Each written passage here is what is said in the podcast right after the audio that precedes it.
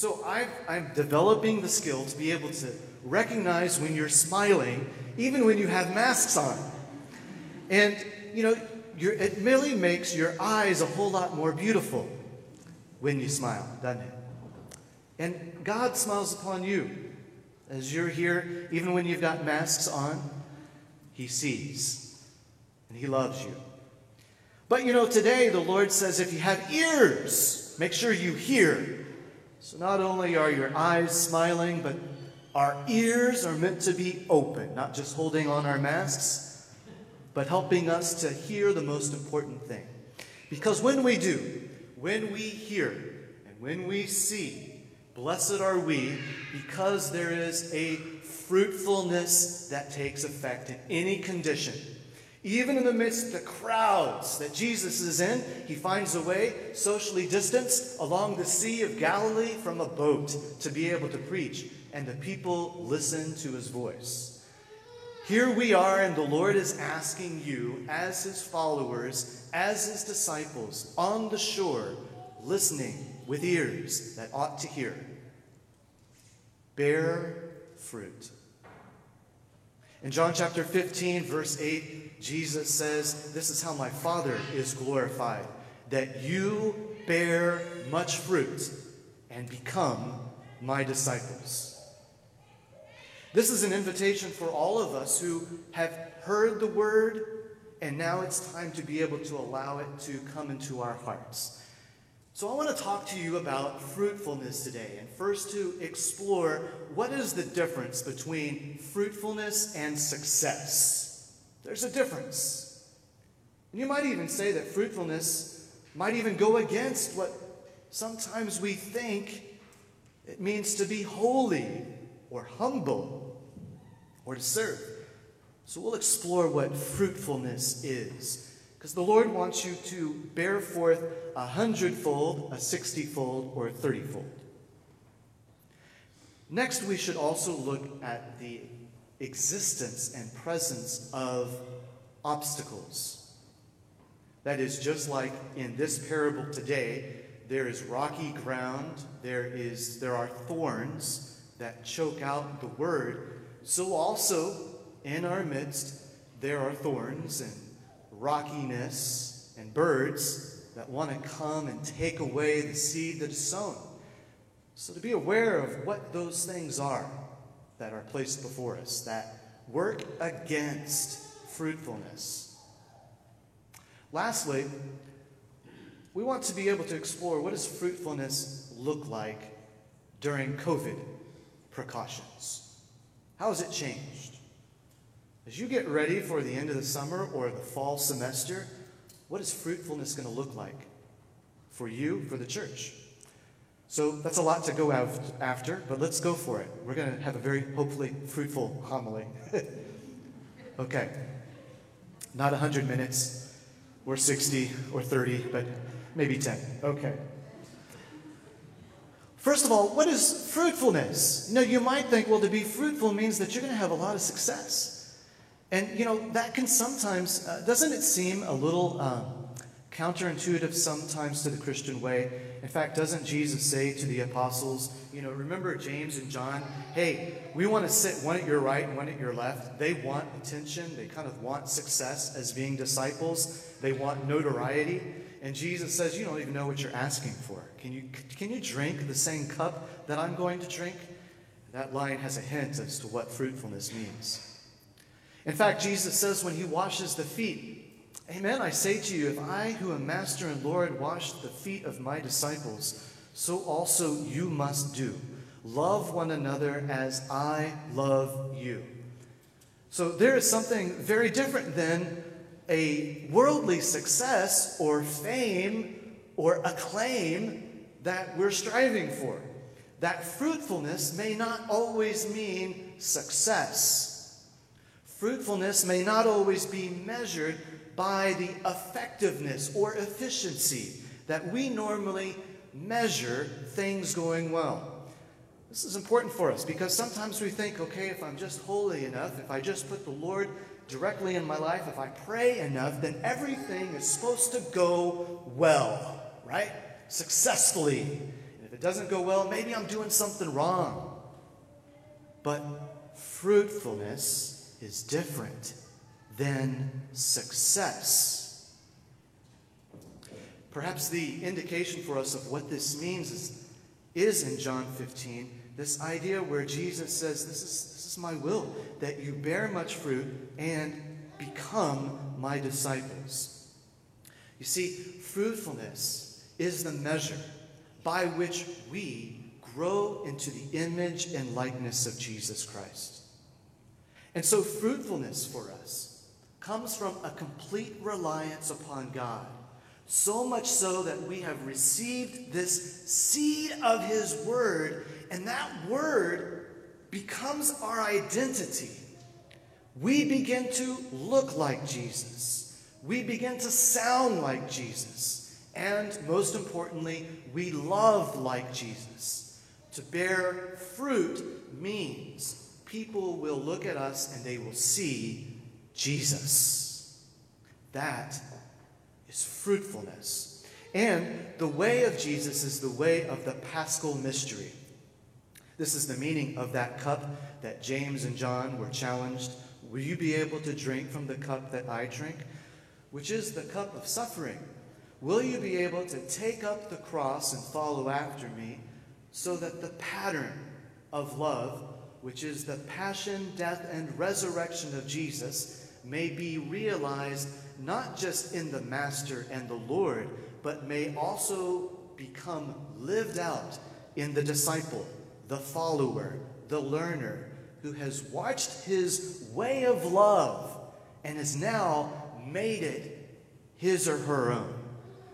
Our fruitfulness is the measure by which we have the cross and the resurrection. And that dynamic of transformation lived out in our life as a pattern of love. This is how Jesus wants us to bear much fruit. As much as what we do, we also experience joy. Jesus says, I have come that my joy might be in you and your joy might be complete. It's not the world's joy, it's Jesus' joy. And Jesus' joy makes our joy complete. And every other kind of worldly measure of success comes up wanting and lacking. And in fact, it frustrates true joy. It's the joy of Jesus, of the Word, fully received, growing within us, bearing much fruit, that produces real joy. Okay, but there's obstacles. There are thorns and birds. Father Paul Michael, you know, he moved in recently and uh, he put a bird feeder in the backyard with a lot of seed in it. And the birds come and obviously peck at this bird feeder and get the seed. They're supposed to do that. But then some of the seed falls to the ground and the birds come and get it. But there's also a squirrel. And the squirrel has managed to find a way into the tree and to do all sorts of contortionist postures to be able to hang from the branch over the bird feeder and upside down eat from the bird feeder, causing a lot more seed to fall to the ground. We've named him Benny, Benny because we named him on the feast day of St. Benedict. All right.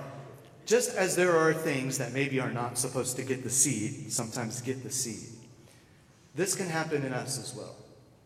That true fruitfulness can be stolen away. Sometimes we can receive some things and we can keep fruitfulness on a superficial level, which means that perhaps we have appreciated and, and, and, and received on rocky ground. We've emotionally been somewhat fulfilled by the proclamation of Christ, the forgiveness of sin, and we think this is great. But when it really comes to then taking up the cross, then we're like, okay, no, thank you. Or is, is the teaching of the church really right? Uh, because this is kind of hard, I, I don't really like this. And we begin to reject the seed because the word is too hard to truly grow, or I haven't really gotten the roots down. So selfishness, sinfulness, and the pressures of the world, worldly anxiety, the lure of riches, things that I think that I need, but I really only want. These things occupy us. They distract us. And that means that we're not able to allow the, the word to take true effect, to be fully heard. It's like having muzzles, but on our ears, masks in the wrong place, that are keeping us from hearing that word more fully. Some of us are experiencing this time right now as thorns, stealing away our faith. Maybe you have experienced during this time increased fear, anxiety, worry. Some of you got your class schedule last week and you're like, oh, I don't have a lot of in person classes and you might be frustrated. You might be caused have anxiety in you. Maybe uh, we're worried about how, how are we going to be able to fit everybody in this church when everybody comes back in the fall? What's going to happen? It could appear as though fruitfulness is being stolen away. So let's look at that.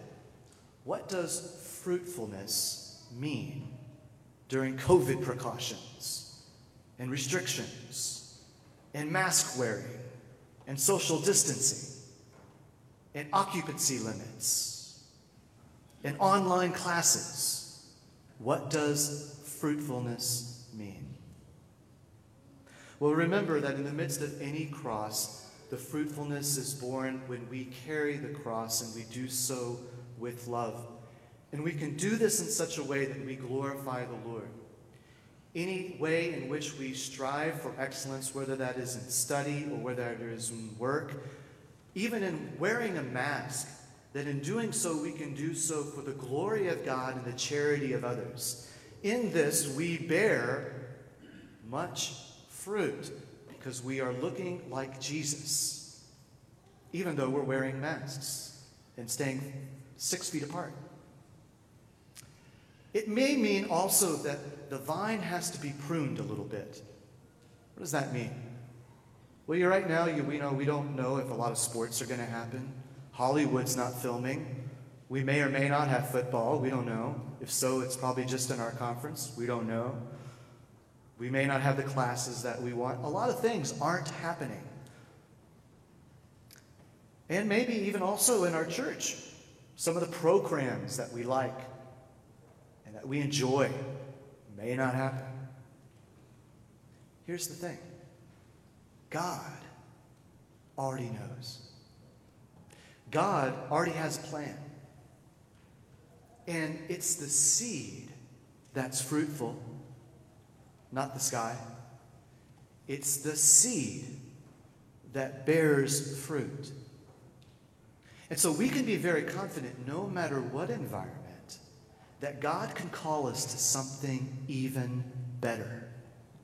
It may mean that our faith has to be pruned, refined, purified.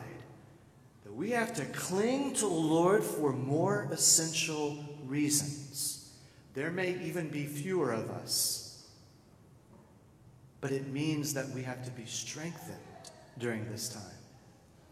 That God is preparing a way even when it appears as though we are decreasing, that the Lord may increase in us and in the church.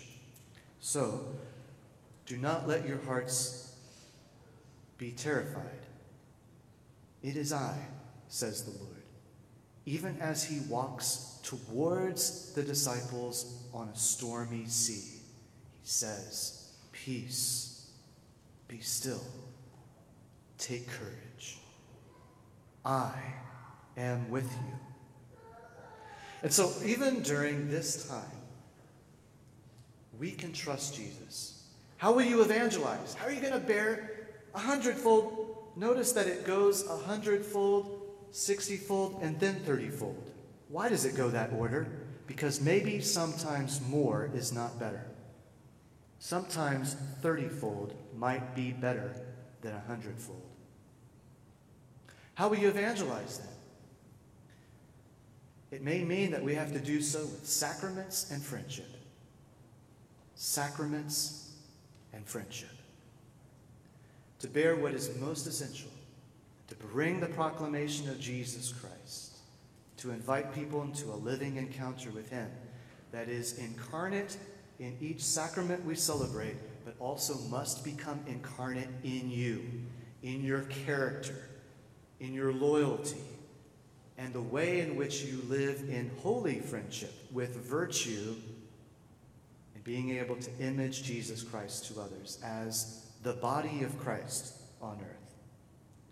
So these are the challenges of how we are to bear fruit in the weeks ahead and the months ahead. But do not be afraid, because it is Jesus, and you are the rich soil that he has chosen.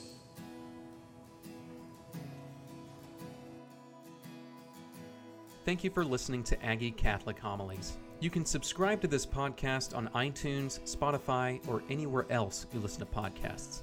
Be sure to check out our sister podcast, Aggie Catholic Talks, to hear talks from Magnify, Catholicism 101, and more. Thanks, God bless, and gig 'em.